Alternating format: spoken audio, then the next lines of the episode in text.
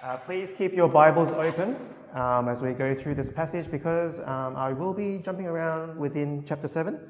Um, so please make sure that I'm preaching from God's word as I do so. Uh, let me pray before we begin. Father in heaven, we thank you so much for the riches of your gospel, for this wonderful message of grace that we've heard so far. Amen. As uh, we head into Romans 7, as we dig into maybe some objections that people might have or questions about the gospel, Lord, please help us. Please help us to see how this is relevant to us today and how this affects how we live for your glory. In Christ's name we pray. Amen. Now, I wonder what you think of when you think of rules. Uh, next slide, please. Are you someone that rolls your eyes a bit when management at work introduces yet another rule that you need to follow at work? Are you someone that feels that rules make you feel claustrophobic, uh, suppressing your freedom and expression of yourself? Or maybe you're someone who loves rules. Maybe you think that rules will make this world a better place. It'll make it a, a safer, less chaotic place. Maybe you love starting a new board game and you rub your hands with glee uh, as you spend the next 30 minutes explaining all the rules in its detail, its complexity, and strategical nuances. And this question of what we think about rules, it, it matters a lot, uh, particularly for those of us who are Christians, right? Uh, throughout history, there's never been a moment where Christians aren't debating, they aren't fighting over whether we need more rules or less rules, right? And so some would say that we need more rules to protect our holiness, to, to safeguard against sin. While others will say, well, we've been set free from rules. The, the, the gospel is not about rules. Stop being so legalistic. Stop being a Pharisee. And so I, I wonder which end of the spectrum we might naturally find ourselves leaning towards. And the thing is, if we've been following along with Paul's argument so far in this letter, this is a natural next question for us to ponder, right? Paul has explained both the bad news and the good news. While we were all stuck in sin, whether you're a Jew or non Jew alike, God sends Jesus as a sacrifice so that we could be forgiven. This is all a free gift. We don't work for it. We can't work for it. All we do is trust God. And Paul has explained the, the wonderful theological benefits of receiving this gift complete assurance, peace with God. We're made into a new humanity, no longer ruled by death, but by life. And last week, last time, we anticipated one objection to all this. If we get all this for free, then what incentive is there to live rightly? Does it mean that we can keep living in sin? No. Paul says we've died to our old selves. Our sinful lives were buried with Christ, and we now live new lives to serve God. And so, coming out of this, there's another objection that Paul anticipates, right? Because if we are to die to sin, if we are to be slaves of God, as we saw last time, then, well, that means that we still need to obey God's law, right? We're still bound to the Old Testament law, all its rules, right? All the rules of the first five books of the Bible, the, the laws of Moses, these must still apply to all of us, right? Well, strangely, Paul says no. And here, Paul provides his own illustration. I love it when the, the Bible provides its own illustration and I don't have to come up with one myself. And so the illustration is marriage. You are only bound to your spouse as long as you both shall live, right? Evan and Lydia, you, you guys are very familiar with that. Just, uh, and so you're only called a cheater uh, when your spouse is still alive. You've broken your vows, you're an adulterer. But, you know, God forbid, if your spouse isn't alive anymore, then you're legally free to marry another person. Right? We're only bound to our spouses, we only serve and are fully committed to them while they are still alive. And so Paul says this is exactly what's happened when we follow Jesus, right? There's been a shift, a break in that moral commitment. When Christ died on the cross, not only did we die to sin, but also to the law. And the result is that we now might be freed from the law and belong to another spouse. We belong to the one who was raised from the dead to bear fruit for God. Now, does this sound a bit strong to you? We died to the law. Why does, why does Paul use such strong language? Why couldn't we bear fruit for God if, if this law was meant to be such a good thing? Well, there's a simple reason. Paul says, the law doesn't do what you think it does, right? We need to remember who, who talking to at this point, right? Uh, this, a big chunk of the church in, in, in Rome, they're Jewish Christians. They grew up understanding that the law is what made them good in God's eyes, right? They alone had God's laws. They alone had God's way of living. The law is what makes us holy and acceptable before God. The thing is, even for us who aren't Jewish, we can relate to that, right? Don't we just feel a little bit more superior, a little bit more righteous when, when we have rules that we don't see other people obeying, right? We don't swear. We don't get smashed every Friday like our colleagues or, or, or our, our, our classmates do. And that makes us feel a bit good about ourselves. But why does the law not do what we think? Why do having rules not actually make us better people? Well, verse 5 explains For when we were in the realm of the flesh, the sinful passions aroused by the law were at work in us, so that we bore fruit for death. See, Paul says the law, when we read it, when we understand it, instead of immediately causing our lives to burst out with love and compassion, justice and righteousness, instead of us becoming immediately obedient to God's law, what happens? It actually arouses sinful passions within us. It actually brings death. How can that be? Verse 8. But sin, seizing the opportunity afforded by the commandment, uh, at this point, Paul's talking about the commandment of do not covet, right? That commandment produced in me every kind of coveting. For apart from the law, sin was dead. Once I was alive apart from the law, but when the commandment came, sin sprang to life and I died. See, what's the issue here? The issue isn't, it, it, the issue is that we are not blank slates. We, we don't all start off in this morally neutral and empty position when we encounter God's laws. The problem is that there is sin inside every, each and every one of us. We, we saw that last time in Romans 6, remember? Before being united with Jesus, we were under the power of sin. We couldn't respond to God's laws as we were supposed to. We couldn't help but sin. And so Paul now shows us how deep this sin is. Sin seizes the opportunity, it pounces at every opening it gets. And here, it even bends the law to its own advantage to produce even more sin. I really love the way um, a preacher, Philip Jensen, down in Sydney, illustrated this many years ago when I first heard it. He said he was on a train one day, and as he was traveling along, he saw this sign no spitting. And he said, up to that point, he had no desire whatsoever of spitting. But after seeing the sign, Philip could start to feel the, the saliva welling and up inside of his mouth, and he suddenly had this irresistible urge to spit. Right? Apart from the law, without the commandment, do not spit, you could say the sin of wanting to spit was dead in Philip. But the law came, and sin sprang to life and all he wanted to do was to spit now. And we've all experienced this in our own lives in, in different ways, haven't we? Like, we, we don't have the law of Moses growing up over our heads, or maybe you haven't felt this urge to spit when you, when you saw that sign just now. But just think back to when we were kids. What was your first response when our parents said, Go wash the dishes, go clean your room right now?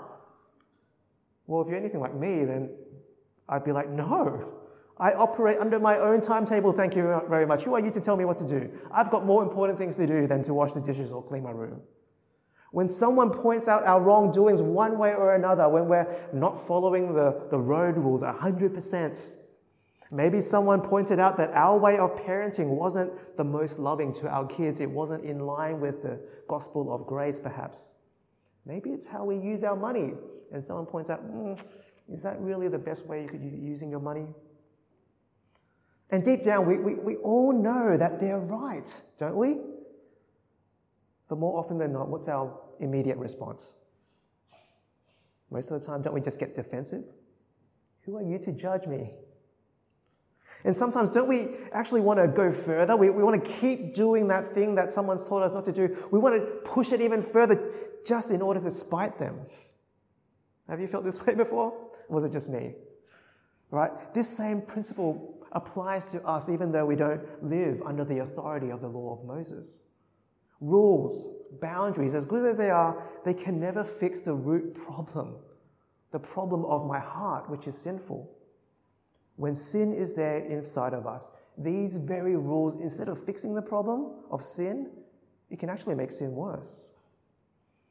And so now at this point, some of us might be wondering well, if the law if the rules are this useless, if it just brings about more sin, why don't we just ditch it altogether?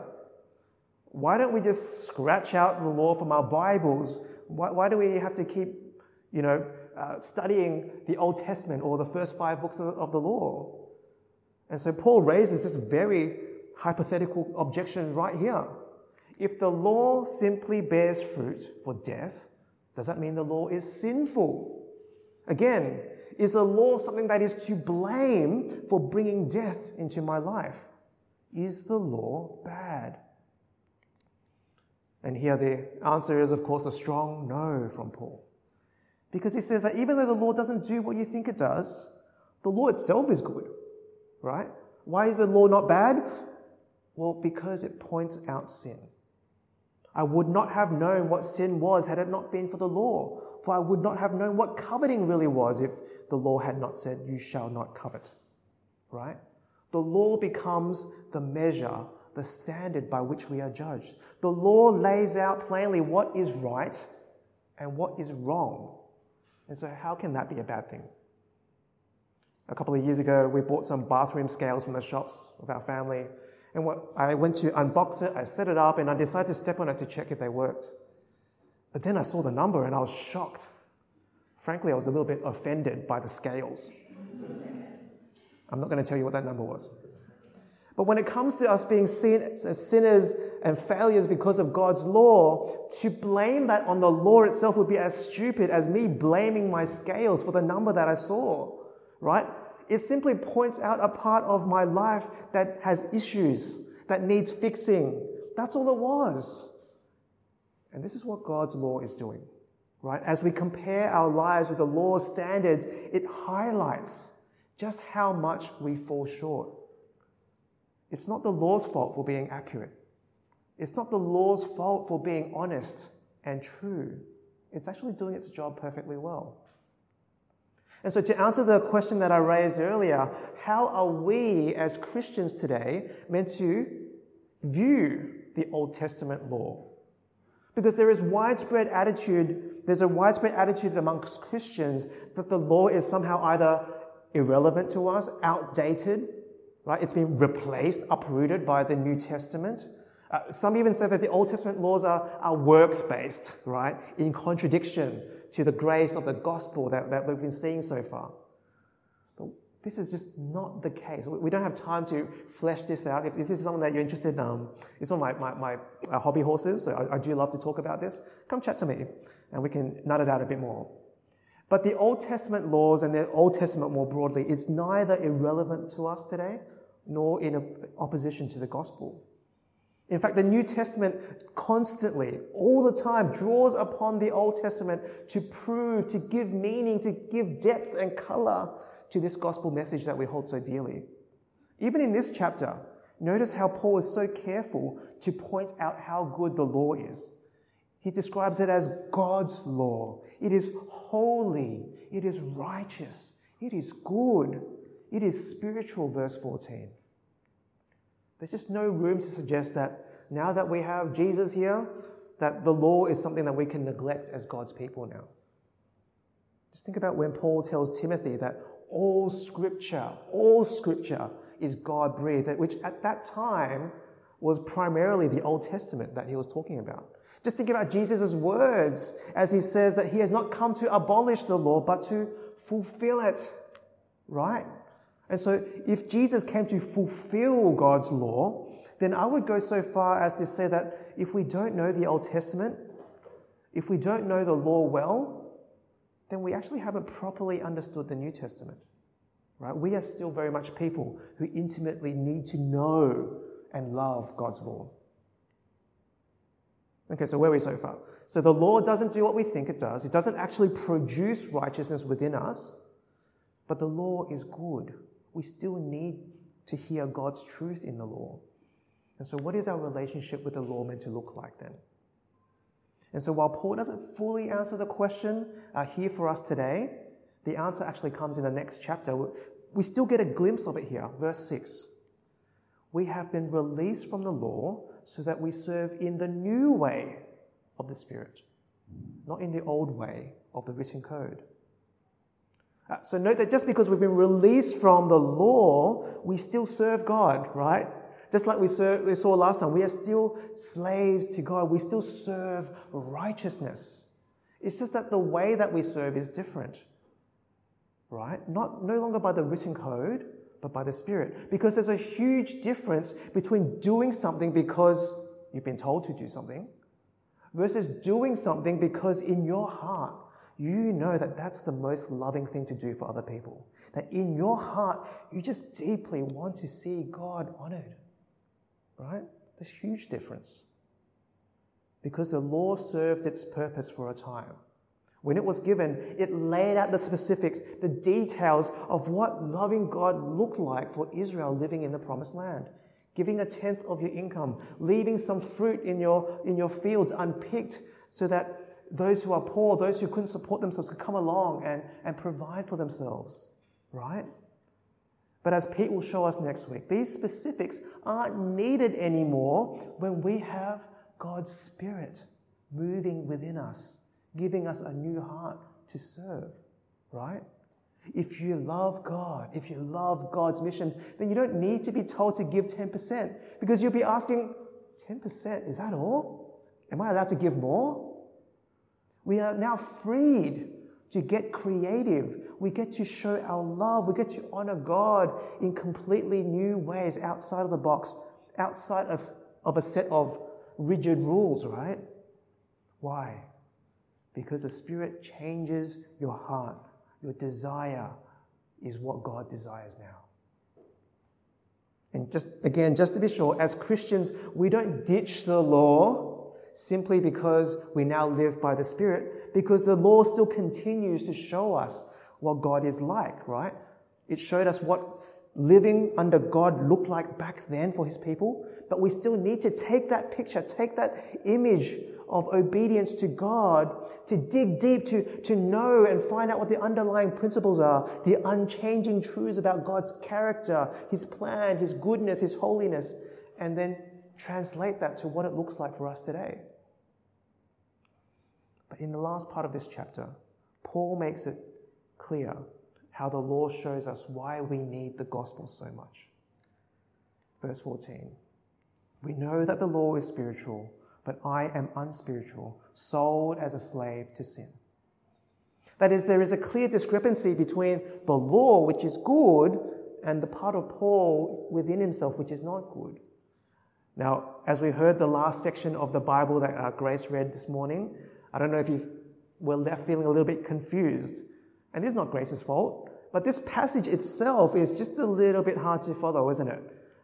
What I want to do, I do not do. Verse 15. What I hate, I do. It is no longer I who do it, but sin living within me. Verse 17. I have a desire to do what is good, but I cannot carry it out. I do not do the good I want to do, but the evil I do not want to do, I keep doing. It is no longer I who do it, but it's a sin living in me that does it. Paul keeps repeating himself over and over again. And as, as you read these verses, can you feel Paul's frustration here? You can feel his frustration even though it's written down on a page for us. And the fact of the matter is, this is frustrating. This is confusing. Have you felt that same frustration before? You know sin is wrong. It's not who you are anymore. But you keep falling into the grip of sin over and over again. You, you just can't get rid of it from your life. And just when you think you've overcome your sin, bam, the Holy Spirit confronts you with either that sin again or yet another sin that's lurking beneath the surface. And maybe you think, I'm a Christian now. I'm supposed to be free from this rule of sin, but I can't stop sinning. I know what I want to do, I know what I need to do, but so often I still can't do it. And maybe that's caused you to wonder Am I still a Christian? Why am I not moving past this? Can God really forgive me yet again? Now, if you've felt that way before, as frustrating as this experience is, I think this passage provides us with comfort. And that is this is comfort. The struggle is actually a good sign. This struggle is actually a good sign. Why? Because it's actually a sign that this war that's raging within us, this battle that we fight as we see victory and defeat, well, it shows us that the Spirit is at work within us. This struggle, this internal war that we see Paul described here, it only happens because the Spirit is now in us and because sin is also within us. Right? If there was no Spirit willing us to live God's way, then, then the presence of sin won't bother us at all. But if it is, then of course it will. The Spirit has enabled us to be released from the clutches of sin, to be able to fight back. And so, of course, sin will bother us. The Christian experience with our war with sin, it is unrelenting, frustrating. Maybe you feel like it's overwhelming. But, brothers and sisters, take heart. If you have followed Jesus, He has given us His Spirit to fight sin, to keep fighting sin no matter how frustrating it gets. That's why there's always going to be that struggle. But on the flip side, if maybe we don't feel much of a struggle against sin, if we don't feel any struggle at all, this might be a warning sign for us. Have we stopped caring about sin in our lives?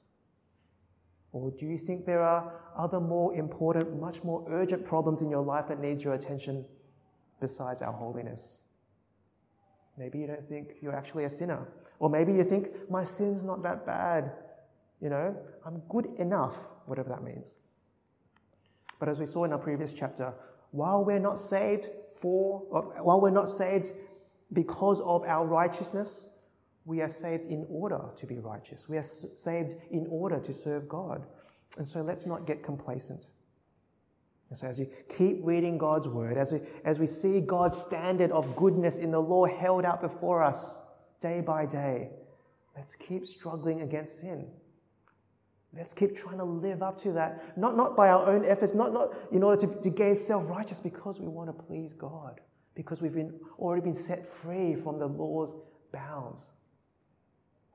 But there's a second truth that we need to remember as we struggle with sin.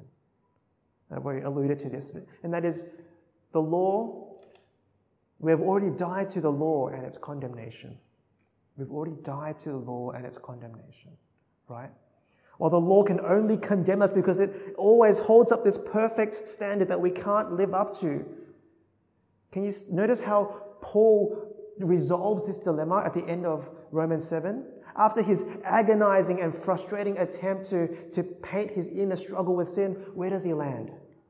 Verse 24 What a wretched man I am! Who will rescue me from this body that is subject to death? Thanks be to God who delivers me through Jesus Christ our Lord. Only Jesus can do what the law could not do. Only Jesus could make us pure and perfect in the law where the law could not do for us. And this is really the biggest takeaway I want all of us to hear this morning. Because no matter who we are, no matter where we are, whether we are followers of Jesus or maybe we're not yet followers of Jesus, the temptation is always there to think that we can somehow be good enough if we just follow the right rules, right? If I do these, these right things, if, if I don't do these certain things over there that other people do, if I live by some arbitrary moral code that I've come up with, but hear what God has to say about these rules. They don't work. They don't work. They don't solve the problem, the underlying problem of sin in our hearts. Rules might change some behavior sometimes, but it never is able to transform our, our hearts. It can never transform us into people who loves God and loves people as God demands. Rules only point out how much we fall short, how much our hearts naturally don't want to do the right thing that we know we should be doing. And so only Jesus, who died in our place, is the solution. Only God's Spirit, who Jesus has promised us, who, who dwells within us when we follow Him, only God's Spirit can set us free from the law's condemnation. And so next time you're confronted with your sin, when the words of the Bible, when the law of God clearly points out your failings, next time you feel that inner struggle, next time as you wrestle with guilt and shame, resist that urge to just buckle down and, and try harder to defeat sin by yourself. That only brings condemnation. But run to Jesus. Run to the one who has already paid the price for you on the cross, asking for the Spirit's help to fight sin and to keep fighting sin, constantly confessing your sins to Jesus, the one, the only one who has made you acceptable before God. As we struggle against sin, don't let the law condemn us, but let us keep running to Jesus for our rescue.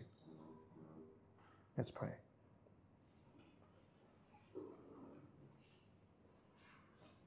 Father in heaven, we thank you for your law which is so good. Your laws, which describe how we ought to be living under you. Your good intentions for how we are to relate to one another, to care for one another, to show what love actually looks like. And whilst, Lord, as we, we keep reading your word and we, we feel condemned because of our inability to live up to the law, again, Lord, we just want to give you thanks that you have provided the solution for us. That we aren't people that need to work as hard as we can by ourselves in order to attain a right standing with you. And once again, Lord, we just thank you for the blood of your Son, Jesus. And so, for all of us here, we, we pray that as we head out this week and beyond, that we'll be people who won't be tempted to keep trusting in works of the law, trying to do it ourselves, but to keep running to Jesus for our rescue. In Jesus' name we pray. Amen.